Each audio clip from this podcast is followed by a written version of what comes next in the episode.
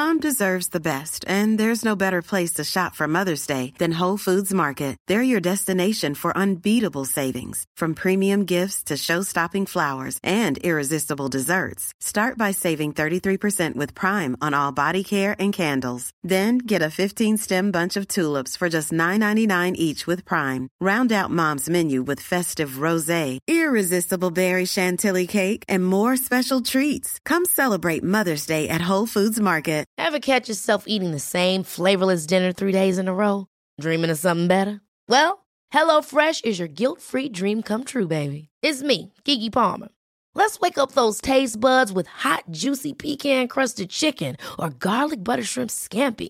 Mm. Hello Fresh. Stop dreaming of all the delicious possibilities and dig in at HelloFresh.com. Let's get this dinner party started. When you're ready to pop the question, the last thing you want to do is second guess the ring. At Bluenile.com, you can design a one of a kind ring with the ease and convenience of shopping online. Choose your diamond and setting. When you find the one, you'll get it delivered right to your door. Go to Bluenile.com and use promo code LISTEN to get $50 off your purchase of $500 or more. That's code LISTEN at Bluenile.com for $50 off your purchase. Bluenile.com code LISTEN.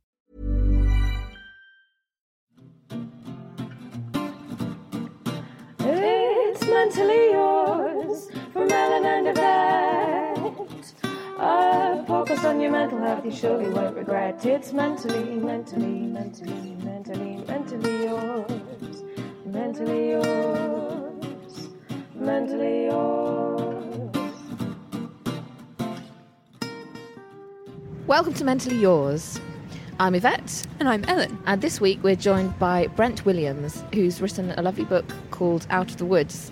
It's a bit different, it's a graphic novel, um, and it's based on his experiences of depression and anxiety. But before we get into that, um, why not give last week's episode a listen, which is all about grief and death with a lovely therapist called Julia. I mean, I think it is changing within the generations, but what research shows is that men tend to want to get on and tend to want to be okay and kind of fix things. So when I saw men, often they wanted to have another baby or go back to work. And women tend to be preoccupied, to ruminate, to go over and over it and want to know every kind of piece of the puzzle. And there's a couple that can cause real problems because he thinks she's a kind of wet rag who never stops crying and she thinks he's a selfish bastard who just wants another child, you know, or, or to be okay. So that was Julia on grief. Now back to Brent Williams, so we can hear all about Out of the Woods and his experiences with anxiety and depression.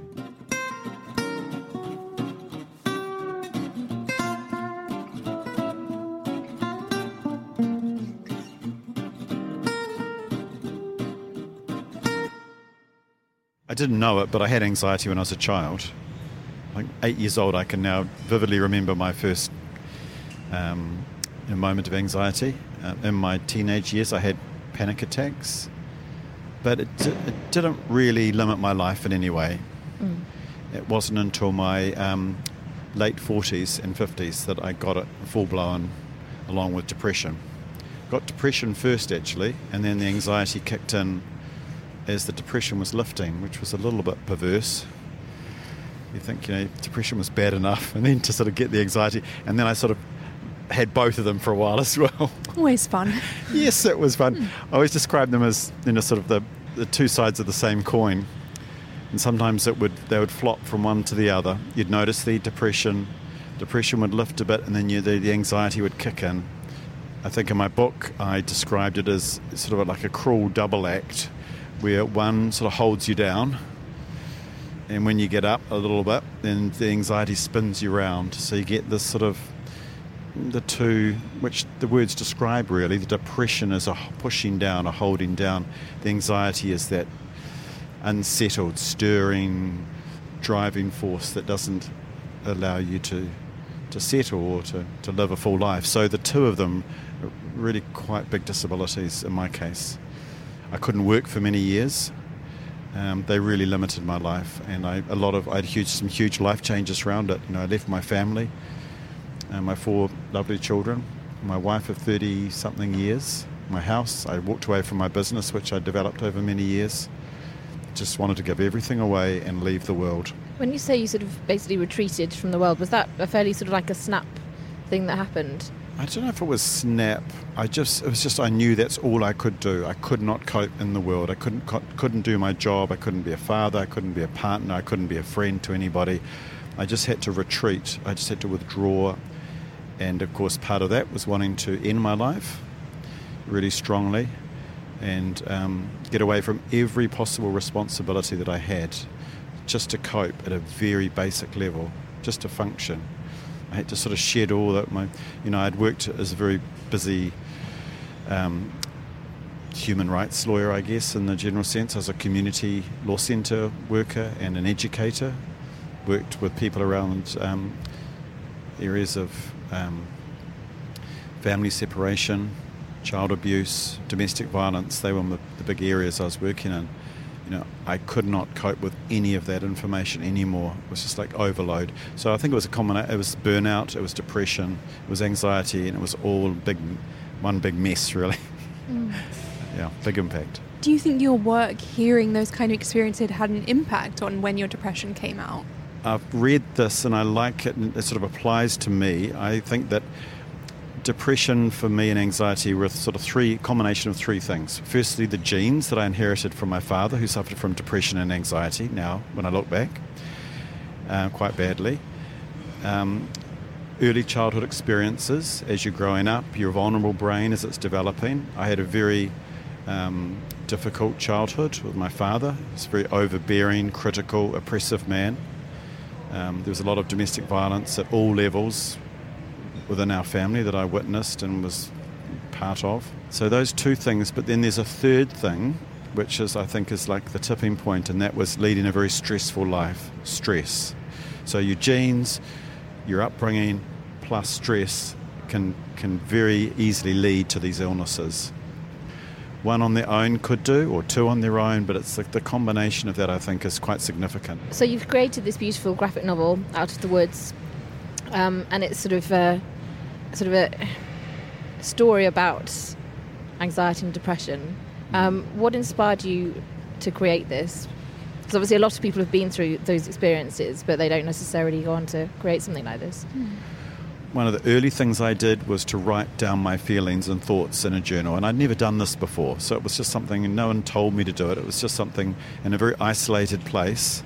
It was the one thing that gave me a little bit of comfort, right? that I could go somewhere and just sit and write just how I felt, how stuck I felt. And that somehow gave me a little release. And so I built on that and developed it and did it for quite a while uh, wherever I was.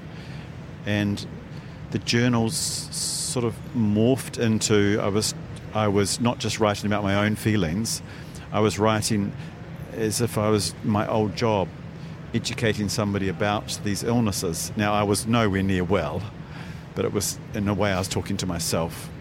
I was doing some research by then. What are the good things that we know scientifically that can help people get out of these illnesses? So it motivated me to research, to write about them. And this was a slow process. And then I, when I got to the point where I thought I'd like to actually offer something back to people, offer something of my experience, I was a lot stronger by this stage. And I thought it was pretty clear that it was going to be a graphic novel. One, because when I was really depressed, I couldn't read. and I just couldn't take in information. Mm-hmm. And I thought, whatever I do, it's got to be very visual. And secondly, when the things that actually made me face my depression when I was able to read were people's personal stories. And I remember reading Shoot the Damn Dog by Sally Brampton. And it was just a really powerful personal story. And I just remember how much that I connected with that. I just cried and cried and cried. And I think it was the first book that made me think, made me actually say, You have been depressed, even though it was very clear that I had been. I was still in denial. I was still the strong person that helps other people, not somebody who is vulnerable and has an illness. And that was the shame that I, deep shame that I felt, that I had to run away because I couldn't face admitting that. I couldn't accept help. So reading Sally's book was, was such a powerful um, starting point for me. So to acknowledge it, and you can only get well once you've acknowledged it. So I had these two things going on. One, whatever I said, I wanted to be very visual, and secondly, it needed to be pers- my own personal story. So I thought, well, the graphic memoir format is a very convenient one. It combines those two things. So I then started writing my story in a, like a script because my background had been making educational films. So I wrote it as a script, and then I went about finding an, an illustrator. And for three and a half years, we worked together, panel by panel, creating my story, um, which was fantastic because that process allowed me to really get well, get stronger, to research more, and to live what I was saying. So it wasn't just in a moment of feeling well, I could say all these great things that would help people, because it was a very rocky road. You know, it was ups and downs, and I. The three and a half years of writing the graphic novel really gave me an opportunity to say, well, you know, just don't put down a whole lot of tips and easy to say things that could help people. You know, I had to live them. I had to test test them out, experience them, and really write what I honestly felt about those things. What did it do for me? And then at the end of that process, I thought, okay, now do I? Now I've got the process of publishing it, actually getting it out into the world. Up until that point, I think it was just really I was doing it to help myself. Mm. But the publishing part was okay. Maybe this is and of course, I had huge doubt. I thought, well, who who's going to relate to this, and is this going to be of value to anybody? But the response is, and it's been out a few weeks now, um, and the response has been fantastic. So it's been very heartening to know that people of all walks of life, from senior judges, are writing to me, and a mother of a nine-year-old child read it to her daughter to explain why her father left, and said she got a lot of courage from from reading that. It explained what was happening. So that that's, to me was quite exceptional that there's that diverse range of people are relating to my story and to the format, which is a graphic novel format, which doesn't appeal to everybody.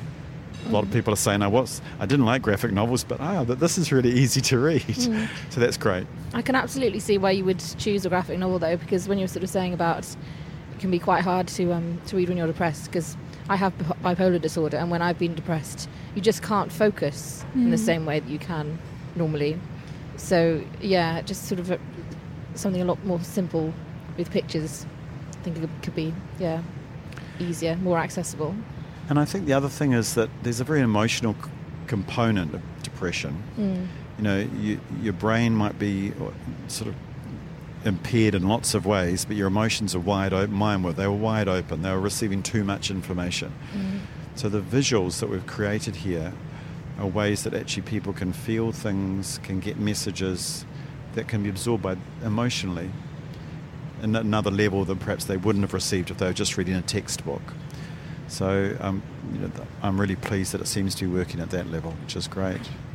So we're having a look through the book now, Out of the Woods, A Journey Through Depression and Anxiety. And it's a lovely, solid graphic novel. It is difficult to turn a book when you are holding a microphone to your chin. It is a little bit. I'm Just so, to I'm, explain the pauses. I'm scared of ripping pages. That would be awful. It's not really enough for me to sort of just say the words because Mm, the, major part of it is, is the pictures because obviously it's a graphic novel. Does the artist have experience with mental health issues himself? Because I think he's captured Yes. the feeling so Yes. well. Yeah, yeah. He's had his own struggles and difficulties, and the writing the book for him was a challenge. Yeah, I'm sure. It was a huge challenge. Uh, it, it challenged his the depth which he had to go into this topic was challenging. At times, I think he wished he hadn't taken it on. He also had the personal difficulties in his own country. You know, he um, ISIS bombings in his town. Uh, they had a coup in Turkey, um, which made things difficult for him. So he had this environmental, uh, geographic and environmental and Mm. social issues going on. Yeah. He had the personal challenges of doing the, the story.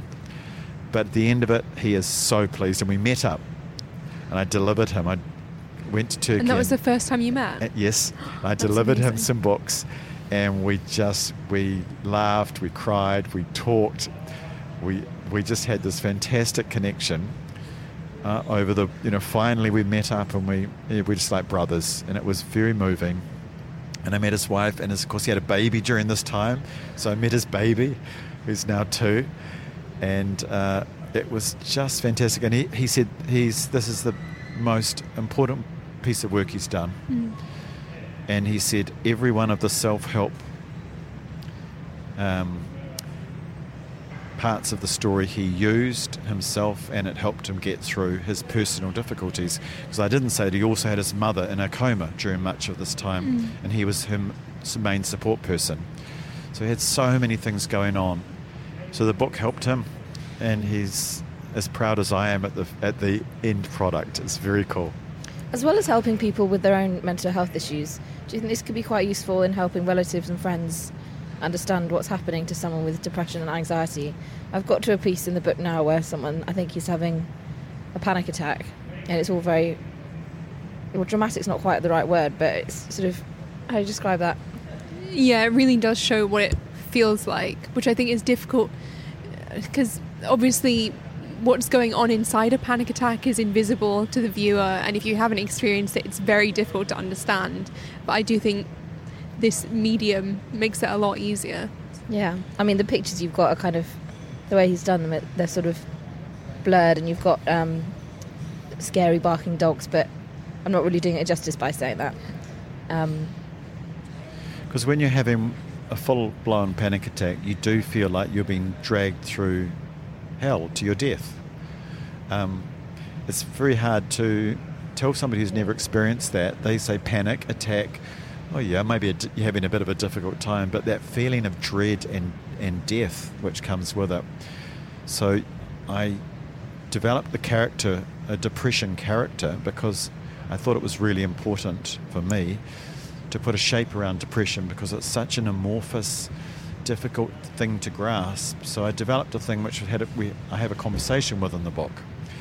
And then it was very easy then to think, oh, okay, anxiety, it's like depression's, this deathly character's two wolves barking at your heels, snapping at you, chasing you, um, harassing you, bailing you up. So it was quite a nice uh, visual thing to have there. you also have a character in there who's sort of guiding the um, the person who's not very well, and they're, they're sort of like the I'd always say sort of say like kind of an angelic kind of character, giving them the sort of prompts to get better. Um, Yeah, and that for me was was the- spark of wisdom that I had to get well, to do these things, to go and see a doctor, to go and see a therapist.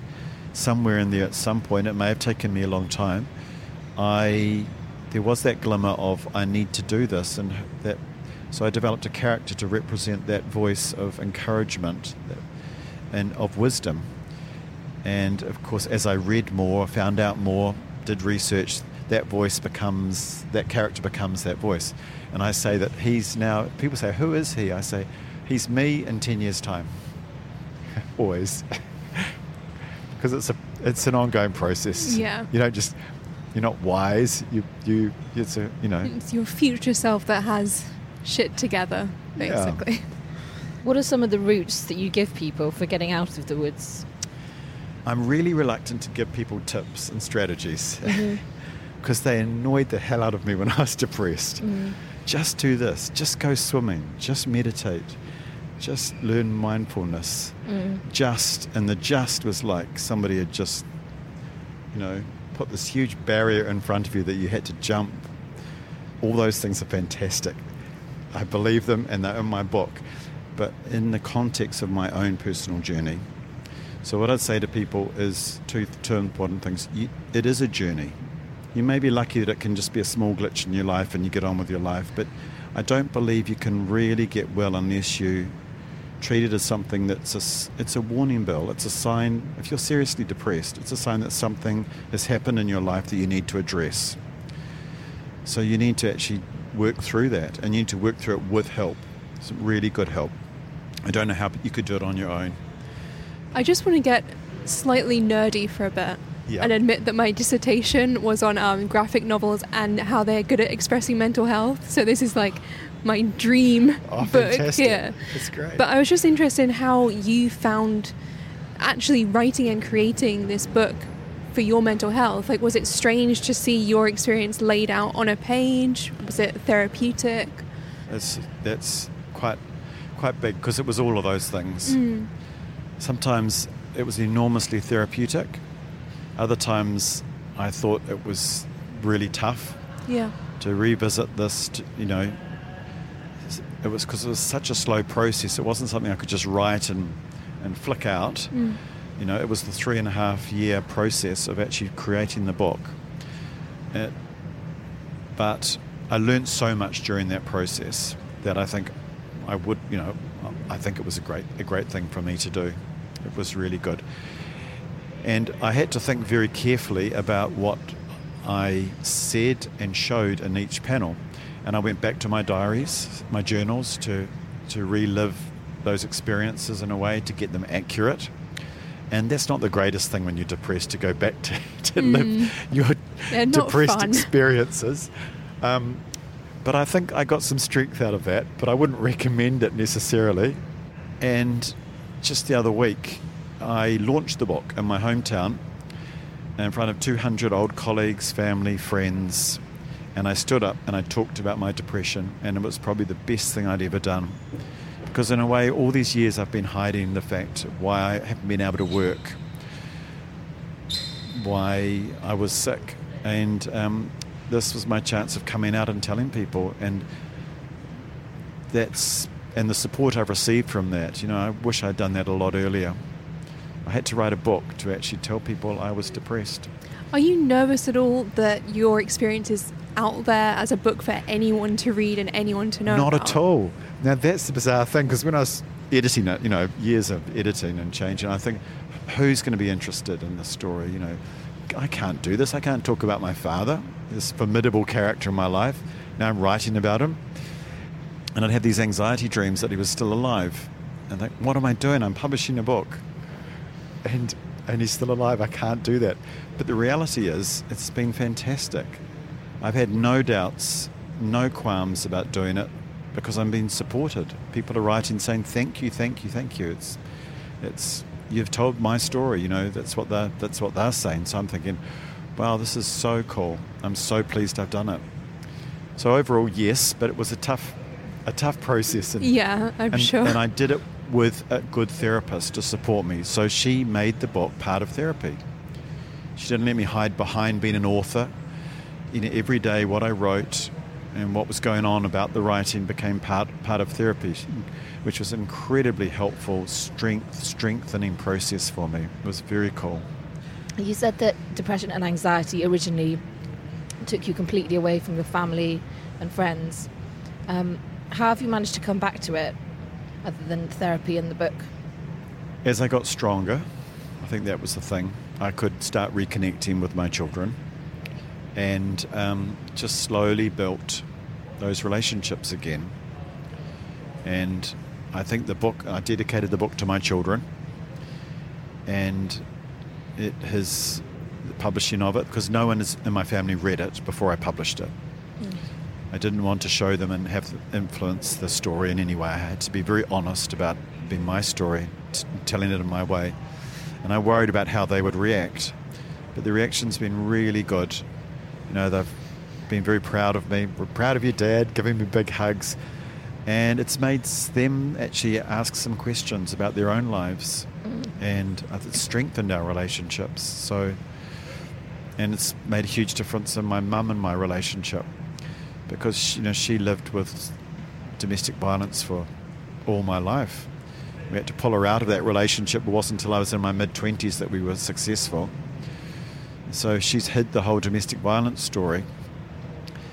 And you know she's 86, and she said she's lived with the guilt of um, not protecting her children through all those years because she was a victim herself, and she wasn't very capable of doing that and now people are coming up to her and giving putting their arms around her and saying well done.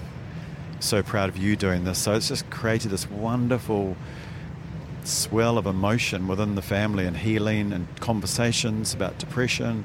And my friends are writing to me. And it just really showed me how stuck I was and how sh- ashamed I was and what a difference it is when you start telling people what you've been through.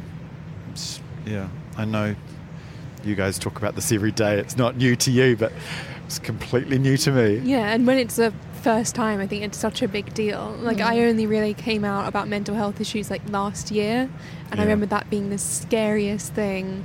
Worried not just about like strangers, but more people close to me. Um, in Yeah. your personal relationships, you said that it's made it stronger. Have you had any kind of backlash to being this honest in a book?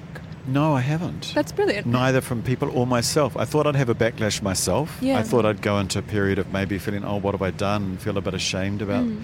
about um, telling my personal story. Um, I guess the only thing I do feel is I feel really sorry for people that haven't got the same advantages or privileges that I had because of where I live and because of my financial situation. I was able to choose and pay for a therapist myself, and it breaks my heart when people are struggling to get a therapy because for me it was the most important thing that I could have done. Or they're given a few sessions, or they have to travel huge distances to um, to see a therapist. And I think you know it is the one thing that we know will get people through it. It should be available to everybody who suffers from depression. It's a, it's a real shame it's not. Um, so um, so it's not. I'm not ashamed about that. I'm just sorry that people haven't got access to, to the same level of services that I had. Well, we are really very angry about this shit. Yes, we are really very angry about this shit. So one thing I'm angry about this week, I guess it's kind of a mixture of um, being angry and, and sad, really. I mean, I suppose it's great the fact that everybody's chatting so openly now about mental health, or maybe not everyone, but it's becoming more acceptable. Um, but I think there's certain there's it's all it almost seems like there's levels now. So people are chatting a bit more about anxiety and depression and and kind of maybe in the way that you might I don't know be a functioning alcoholic, sort of still be out and about and have these things. But I think there's still quite a, a large degree of people not really understanding people who are in mental health units and in hospitals at the moment, and um, people who've been sectioned, and the treatment of people in those institutions. So, for example, the way that people are currently restrained um, when they have psychotic episodes. Um, the thing is, that these are the most sort of vulnerable people, and because these things are happening to them at a time when they're not, I mean, they're just literally not in their right mind. Um, a lot of the time, they're not believed afterwards. I've heard some really harrowing stories from some of my bloggers who write about mental health issues, um, about how they've been sort of very violently treated when they've been restrained, and also, like quite shockingly, um, sexually harassed during these situations. And that you know, it's absolutely heartbreaking um, because it's happened, but because they were in these states of mind at the time, um, they just weren't believed. So, yeah, I mean, my starting point for that was I think it's great that we're talking more about mental health issues, but I think we need to realise that it's it's going on to sort of a much deeper degree. You know, just because some people are sort of talking on a chat show about sort of anxiety or depression or um, well, or any of these things, um, there's still things going on behind closed doors which we need to know a lot more about. And it's, I mean, I think we need more people talking about things that actually happen in these institutions and more investigations into things like that. I think at the moment we're being presented with a really palatable view of mental health to like ease Yeah. people in. So you'll get a lot of stories from, you know, pretty young women talking about anxiety. And those are really important and they need to be shared. But Yeah. you're right, like we're not hearing about the more debilitating illnesses or mental health when you, you know, don't have access to a place to share your story or a way to get help. Mm. Um, we don't really talk about mental health in prisons, in mental health hospitals. Mm. I'm hopeful that you know maybe it will be will ease into it, but also I think it's up to people in power to not just shine a light on those kind of more you know like prettier, easier to understand issues and actually so mm. admit like there's a lot of really horrible dark stuff going on. I feel like now we're talking about it though. There's there isn't uh, you know we have a responsibility to actually Yeah. find out about that side of things as well, and um, as journalists, you know, write about it, share people's 100%. stories, and yeah, I think it's difficult because obviously it's. I don't want to like invalidate anyone's experiences. It's obviously really difficult to share about anxiety and depression and those kind of things, but it is so much harder to come out and say I was in a mental institution, um, or I'm going, you know, I'm experiencing schizophrenia or psychosis, or those things that still have a lot of fear attached. So it's actually quite it's difficult for us to even cover those stories because there's still so much silence around it. Yeah. And yeah, I completely agree. I hope that as journalists we can share those stories more and I really want to do that. Stupid crap my brain has told me at 4 a.m. Oh, stupid, stupid, stupid, stupid, stupid. Uh, so stupid crap my brain has told me is kind of more a specific feeling or obsessive thought which I still haven't really dealt with and I haven't really got therapy for yet. And it's basically so I was drinking out of a glass the other day and I noticed just a tiny like speck of food on the glass. And I have a real thing about touching food. I don't know why. It just can sometimes sometimes it's fine, other times it completely freaks me out. Like if I'm baking it's fine. I can mix by hand, but if it's like leftover food on a plate, it really puts me on a lot of edge. So I kind of wiped off the food thing and I thought that would be the end of it. But I literally could not stop thinking about that speck of food and like the sensation of it and touching the food for like hours afterwards, which sounds absolutely absurd. And I think it's very difficult to explain that to people and say, oh, you know, I'm distracted right now because, you know, there was a speck of food on my glass or whatever. Um, so yeah, that's my stupid. I don't really have a neat way to tie that up or how I've come to terms with it. I think it's just something that I probably need to chat to a therapist about, which is good because I have my first therapy appointment in two weeks' time. Mm-hmm. Yay! Um, but yeah, I think uh, you know that again. That kind of relates to what you're saying. That's not one of the more palatable, easy to understand sides of mental illness because it's not something that necessarily everyone can relate to.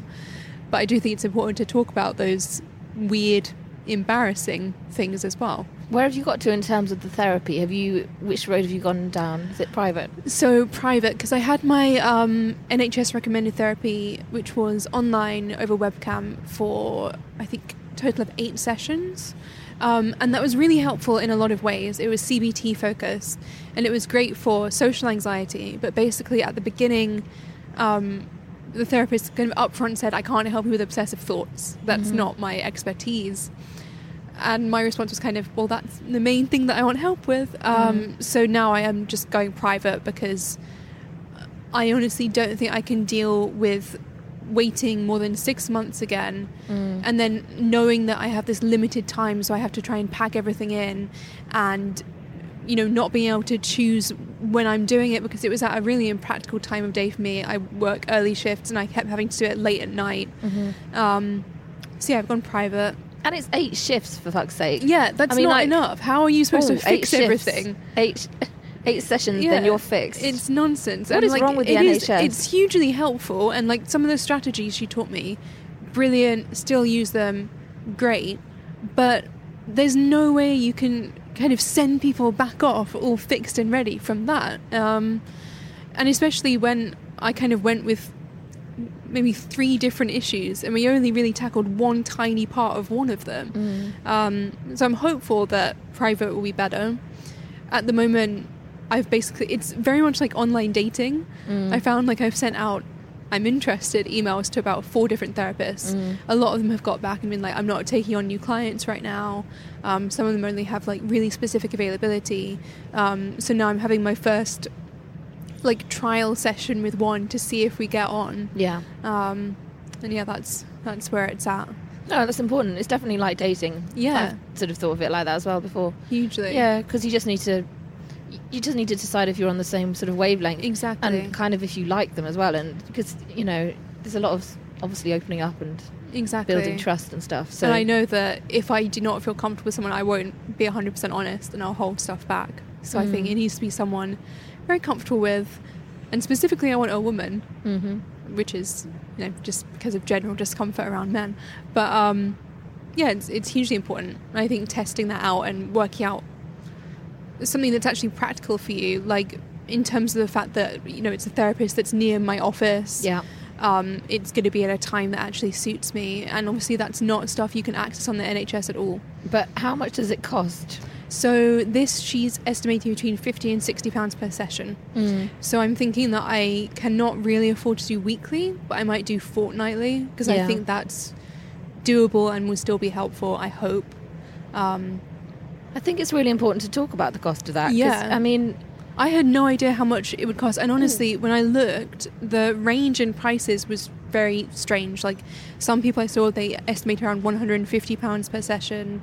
Um, the different areas in London were very interesting as well. Like West London, which is near our offices, um, a lot more expensive than Tooting or Enfield. Um, but I think if you're not told about pricing, you have no idea what's normal or what to expect. So this is goodbye from mentally yours. Go away, enjoy your day, get on with all your chores from mentally, mentally, mentally, mentally, mentally yours. Mentally yours. Mentally yours.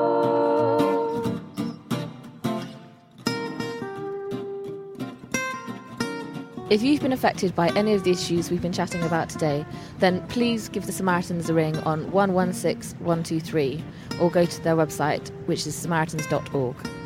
If you've enjoyed this week's episode, please give us a review on iTunes and give us a follow on Twitter at Mentally Yours, yours spelled Y-R-S. We also have a new Facebook group, which is just Mentally Yours, um, where we chat about all things mental health. You can have conversations there. We'll post podcast news there. So come and have a chat to us there, please. Thanks very much to our producer Sam Bonham, and thank you so much to Lucy Baker for the lovely jingles. See you next week.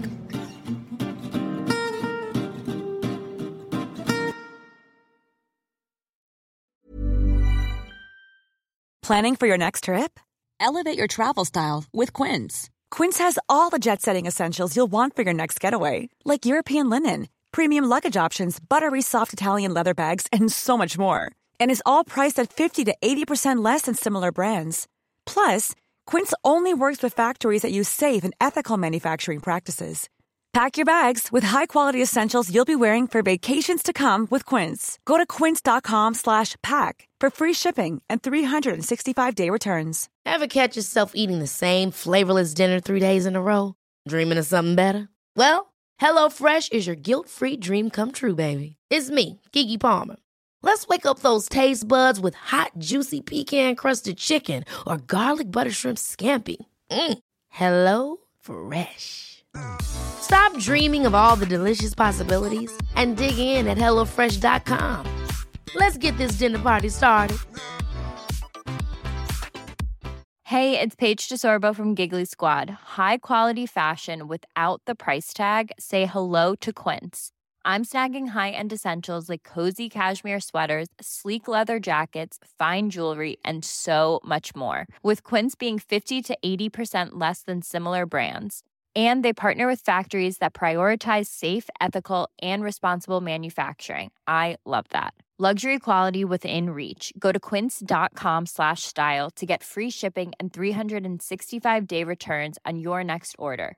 Quince.com slash style.